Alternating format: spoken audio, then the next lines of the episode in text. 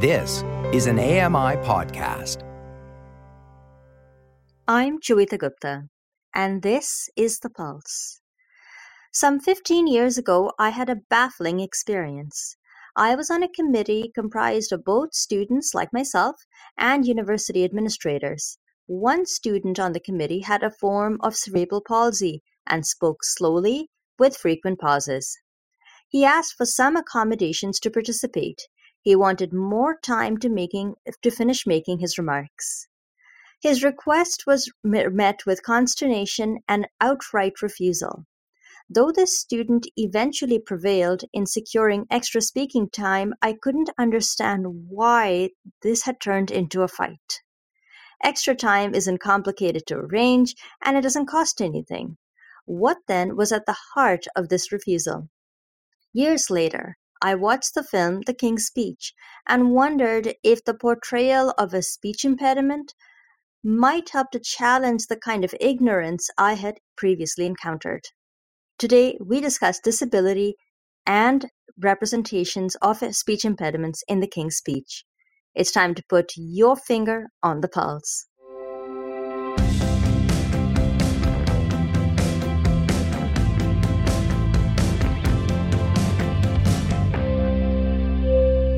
Hello and welcome to the Pulse on AMI Audio. I'm Joeita Gupta. My guest today is Jared Richman, who is an associate professor in the Department of English at Colorado College. His essay, The Royal Treatment Temporality and Technology in the King's Speech, was published in the Disability Studies Quarterly. Jared, welcome to the Pulse. It's really good to have you on the program. Thank you. I'm happy to be here. So, off the top of your essay, you talk about how the Stuttering Society gives this film, The King's Speech, a huge endorsement, and they have a number of print ads lauding the film. But you want us to think about the implications of that endorsement. Why do you feel that this deserves further consideration?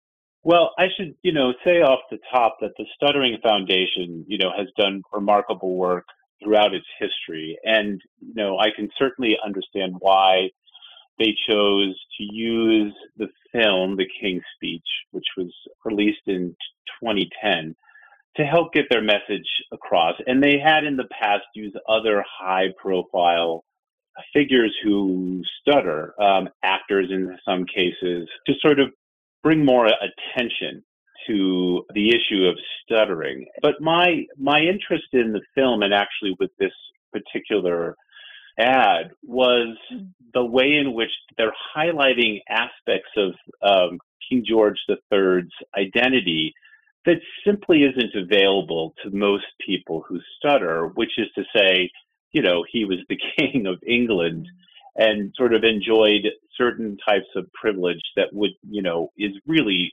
unique to him and his own moment in history. And so I wanted to highlight just the ways in which, you know, as well intentioned as the ad campaign was, actually created more of a distance between this, you know, individual, this this this this particular person with a disability, and then uh, uh, pretty much all of the other people who share his his disability. But uh, just setting aside the point about the advertisement for a moment, when you think about the film itself, The King's Speech, how accurate was their portrayal of someone dealing with stuttering? Did they manage to touch on number, a number of the issues, or was there some amount of exaggeration in the interests of making it a compelling film to watch? I think that the the film is largely compelling because of the struggle it portrays, and I do think that one of the best aspects of the film you know Tom Hooper as as director, and then the writer, the screenwriter David Seidler, is that is they really do provide a view of stuttering from the perspective of the stutterer, and they're you know able to to do that through. I think the uh, camera work is excellent in the film. The way that it it emphasizes tight shots um, on uh, George VI's face, Bertie's face. Um, I do like that they use the architecture within the film, closed uh, um, hallways and stairwells, um, internal spaces to suggest a kind of constriction that's felt by people who stutter. And there's also a really impressive attention to the way in which the stutterer and then the hearer, right, his audience mm-hmm. or her audience in whatever case it, it may be, um, interact to one another. The way in which the stutterer, in this case George Sixth, is very much aware of those who hear him and how perhaps they perceive him. So, in that sense, I think it's an excellent film, and it is a portrayal. On the other hand, we have a figure with a disability who's played by an able-bodied actor. So, what do you think if you had to sort of analyze the film or look back on it? There's a, a sense that a number of films where we do talk about disability fall into that bucket of inspiration porn, where you have a character with a disability who somehow overcomes their disability. Is that the gist of what's going on in The King's Speech, or is there more that's taking place in that film? I think there is more that's uh, taking place, and that's another aspect of the uh, the film that I I quite like which is the film really deals with the notion of disability and identity in much better ways than I've seen done previously. And in terms of the way in which you're suggesting a lot of films that, that, that represent disability, you know, offer a, a, kind of inspirational theme, these narratives of overcoming. The King's Speech really, it, it doesn't do that. Now, the stakes are much higher in this film in the sense that it's set against a kind of geopolitical crisis, and you've got the advent of World War II, the you know succession crisis with Edward VIII. But what I like about this film is that at the end of the film, it's the the kind of climactic scene when Bertie or George the Sixth, you know, delivers the the King's Speech or one of many King's Speech in the film. He still has a stutter, and he still does stutter. And and there is a moment after the the final scene where he delivers the speech where Lionel Logue, who plays his therapist, says he says to Bertie, you know, you still stuttered on the W, and Bertie says, well, I had to throw in a couple just so they'd know it was me. And for me, mm-hmm. that's one of the most compelling lines in the film because it does suggest the way in which for people with disabilities, they're they are for uh, for better or worse, they're tied to their disability by the, the, the society that views them. But in this film, rather than overcoming his speech impediment, he learned how to live with it. And I think that's among the better examples of disability representation I've seen. You touched on this previously, and I'd like to come back to the point about the film's visuals and how the camera really speaks to the communication issues in the film and also some of Bertie's anxieties. In what way does the camera work in the film really lend itself to demonstrating some of the internal struggles that Bertie's dealing with? Sure. Well, I think, you know, first of all, the, the uh, film sort of sets up the technology of the era as being a kind of foil or even a, an adversary for Bertie, for the stutter, which is the the microphone, right, as, mm-hmm. as this emblem of radio. As we're talking on the radio now, I'm thinking about this a lot. But you know, a lot of the the shots, including the opening sequence of the film, focuses not on the king or at that time the prince, but rather it focuses on a, a microphone, right? So the, the, the, there's a sense that early on that the microphone itself is going to play a very large role. And then all throughout the film, whenever Bertie is shot, speaking in front of a microphone, and there's a series of these, you know, one in a therapy scene with Lionel Logue, another where he's sitting with his father delivering King George V, delivering a um, Christmas speech, and then there's another moment later in the film where Bertie is, is setting up for his coronation, where the director uses the microphone as uh, not just as sort of like a prop or background, but actually will position the microphone in such a way that that, that it frames Bertie's face or obscures his mouth in mm-hmm. in uh, such a way that suggests that it's rather than helping him to speak more fluently or be able to communicate, right? It, it's actually becoming a, um, another element, another impediment. And then there are so many moments in this film. It's really surprising. The majority of of scenes are shot internally. There aren't a lot of outdoor scenes in this mm-hmm. film. Most of them are shot, and there's a feeling of constriction oftentimes, particularly in the opening scene when the the the camera adopts a point of view of Bertie as he's moving from the lower levels of Wembley Stadium up out into the air, and we kind of mm-hmm. feel the the constriction that I suppose mirrors the constricted or blocked speech that people who stutter experience.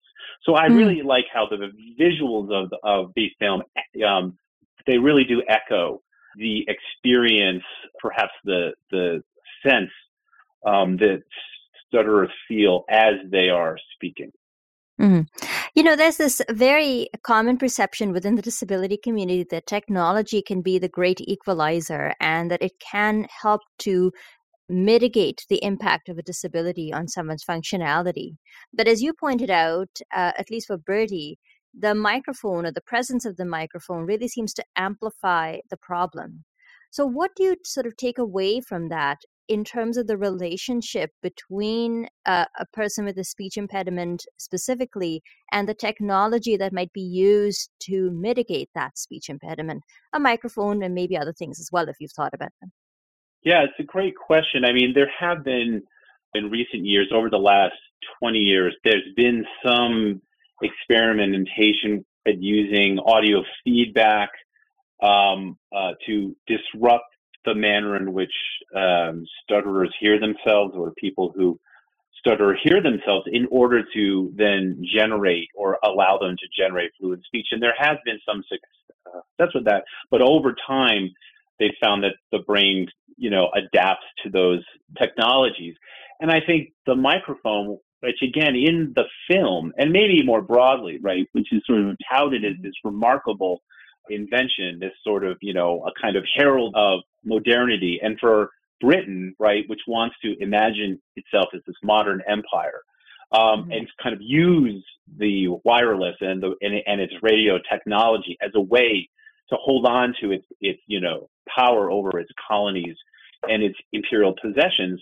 And then, of course, we have this this this figure who is meant to wield, you know, his monarchical power through the, the mechanism of the microphone. But uh, uh, uh, but of course, it only heightens his anxiety, mm-hmm. and it only amplifies the idea that that he has a disability.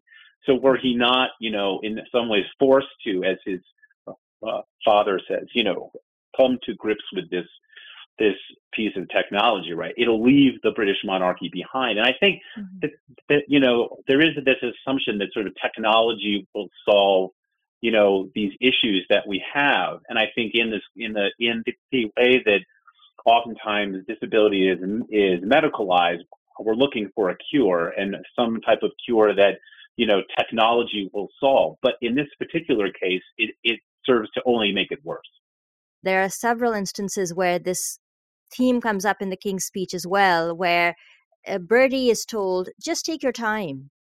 What's the harm in saying to someone, just take your time?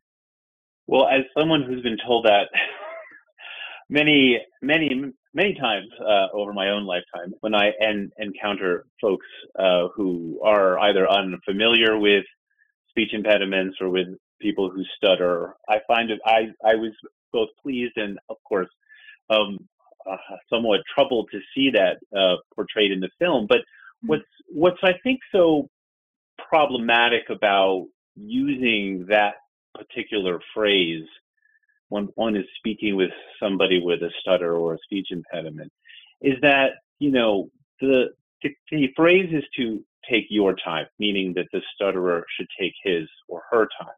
But mm-hmm. I think oftentimes it's what the hearer me the hearer actually means is stop taking up my time that there's a there is a kind of social contract whenever we engage in uh, uh, you know verbal discourse mm-hmm. and there's a notion that well if you're speaking too long or you're taking too long you're actually wasting my time or you're not meeting these these socially acceptable criteria. And so when someone says just take your time, what they're really suggesting is that you're wasting their time. But it also suggests that, you know, the I think the, use of the possessive your implies that it, it is the problem of the stutterer and that they somehow have to meet the expectations of the hearer of, of, of their society, right? Of these of these um, you know verbal rituals.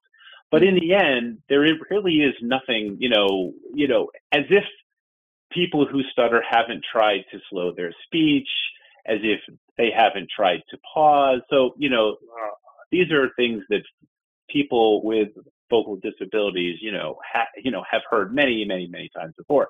And I don't believe it actually helps, but mm. rather it just highlights that, you know, society is massively impatient for the stutterer to say what it is that, that they want to say.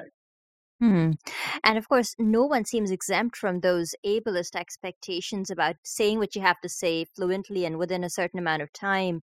Do you think that it's hinting at a maybe an unconscious bias when it comes to people we expect to see in leadership positions, whether it's a monarch or any other leader? If you have to be a public speaker, the assumption is that you'll be able bodied in the way in which you you speak to a crowd of people or if you speak over the wireless what's the film actually alluding to here well i do think that the ultimately the film suggests that there is power in fluent speech and there is power in control over the voice and the suggestion of course in the film but also more broadly is that someone with a stutter that there's a failure that they're unable to control their own body. Mm-hmm. right, are unable to meet the expectations. So there's, you know, two ways of looking at it. One is there are these social expectations, right? But the other is is that well, someone who can't even control their body, right, their own corporeal function, how could they possibly, right, be a good leader? And that you know, the, the film certainly drives that home. I'm I'm curious about whether you felt that there's a connection between because the film does talk a lot about Hamlet and, and things like that as well. If if you sort of explore the connection between uh, George the Sixth uh, stuttering and ideas that were prevalent at the time, like childhood trauma or the fear of madness, what sort of a relationship exists, and how likely is it that these ideas uh, remain prevalent today?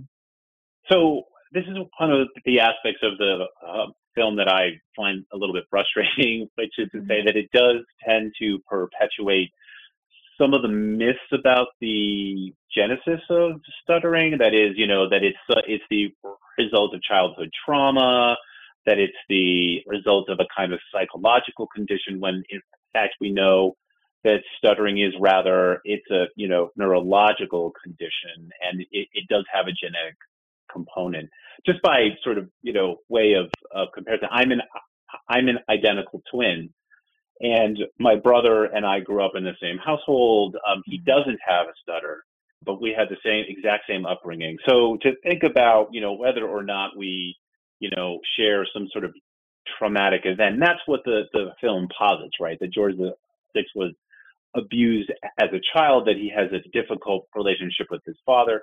And there's a long history of reading people who stutter as being out of their right minds, of being mad, mm. in fact, going all the way back even to Moses in the Old Testament, all the way through uh, Charles the First, and then of course to George the Third. You know, the other mm. King George, George the, uh, uh, the Third, who well known hesitated greatly, as it was said, when he spoke, and then lost control of his mental faculties at least twice over his mm-hmm. over his t- tenure as king.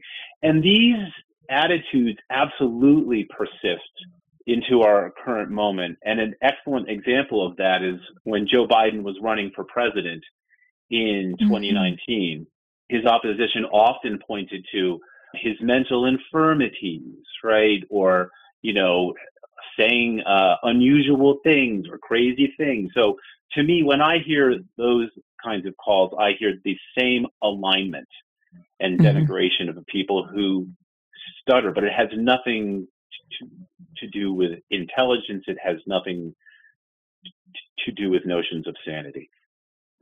And yet, there's this entire industry that's cropped up around uh, managing stuttering and other speech impediments, and the film uh, is very prominently feature uh, very prominently features a speech therapist. So, what sort of a relationship does Bertie have with his speech therapist? Is it a, is it a more equal relationship, or do some of those class distinctions come into play even in the therapy room? The class distinctions certainly come into play when when Bertie enters the therapy room. The Logue asks uh, Bertie what he should call him, and you know, uh, Bertie lists all you know his like his six royal names, you know, Albert, etc., etc., etc., and then says, you know, Your Royal Highness thereafter. And of course, Logue, who who was Australian, so I suppose he was a colonial, he was a he was a subject of the, the king, or well, at that time of the prince. He says it's better if we're equals. But I think that there is a to a degree, there's a kind of myth that happens with regard to speech therapy. This notion that, you know, the therapist and the patient are equals. That's not true, right? That's not true because the therapist um, is there to prescribe. The therapist is there in in uh, some cases to evaluate and judge, and the person who stutters has to follow a program, has to be examined. So the the kind of medicalization and the pathology of speech impediments, I think, really doesn't allow for equality. And what the film does is really heighten that, right? Because you have, you know, a royal and then you have a British colonial. So on opposite ends of the class spectrum in terms of rank. Do you think the film or a film about stuttering would have done as well in the box office and been received with as much acclaim if its protagonist had been someone other than a monarch. I mean, do you think a story about an ordinary person with a stutter may have done just as well? I think the answer is no, largely because, you know, and it's actually hinted at in the film, which is at one point, Bertie says, you know, if I wasn't a royal, then I would just be at home with my family and no one would care. And I think there's a kind of self consciousness in that that the film recognizes, which is, you know, if this was about a dock worker or a bartender, I don't think the stakes just aren't high enough. But because modern kingship, um, and perhaps as you suggested earlier, sort of modern leadership requires a degree of, of fluency and presentation and performance, which is somehow emblematic of a, a, certain, particularly like a masculine type of power as it's portrayed in film. Um, I don't think that a film that would highlight the plight of a sort of lower class person or a working class person would have nearly had the same type of success. So then, you know, just in a, in a, the few minutes that we have left, it be about a minute left on the clock. What do you expect to see from films and their portrayal of stuttering in future? Well, I mean, I'd like to see that. You know, there have been some recent characters on television shows who do have stutters or various speech impediments, and their portrayal has been more matter of fact. They're just one other aspect of these characters' identities.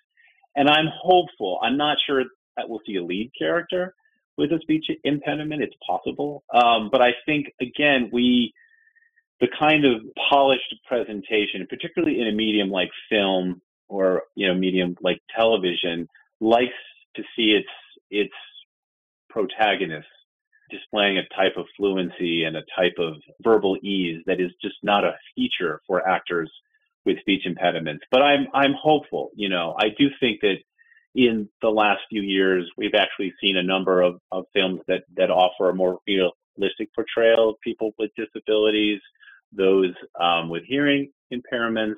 I just Coda is is a recent film that I really am very excited about, and I'd love to see a similar treatment with regard to speech impediments. Gerard, thank you very much for speaking to us today. It's been a pleasure. Thank you. Jared Richman is an associate professor in the Department of English at Colorado College. His essay, The Royal Treatment, Temporality, and Technology in the King's Speech, appeared in the journal Disability Studies Quarterly. That's all the time we have for today. Our technical producer is Nasreen Abdul Majid, and Andy Frank is the manager for AMI Audio. Thanks for listening and have a wonderful rest of your day.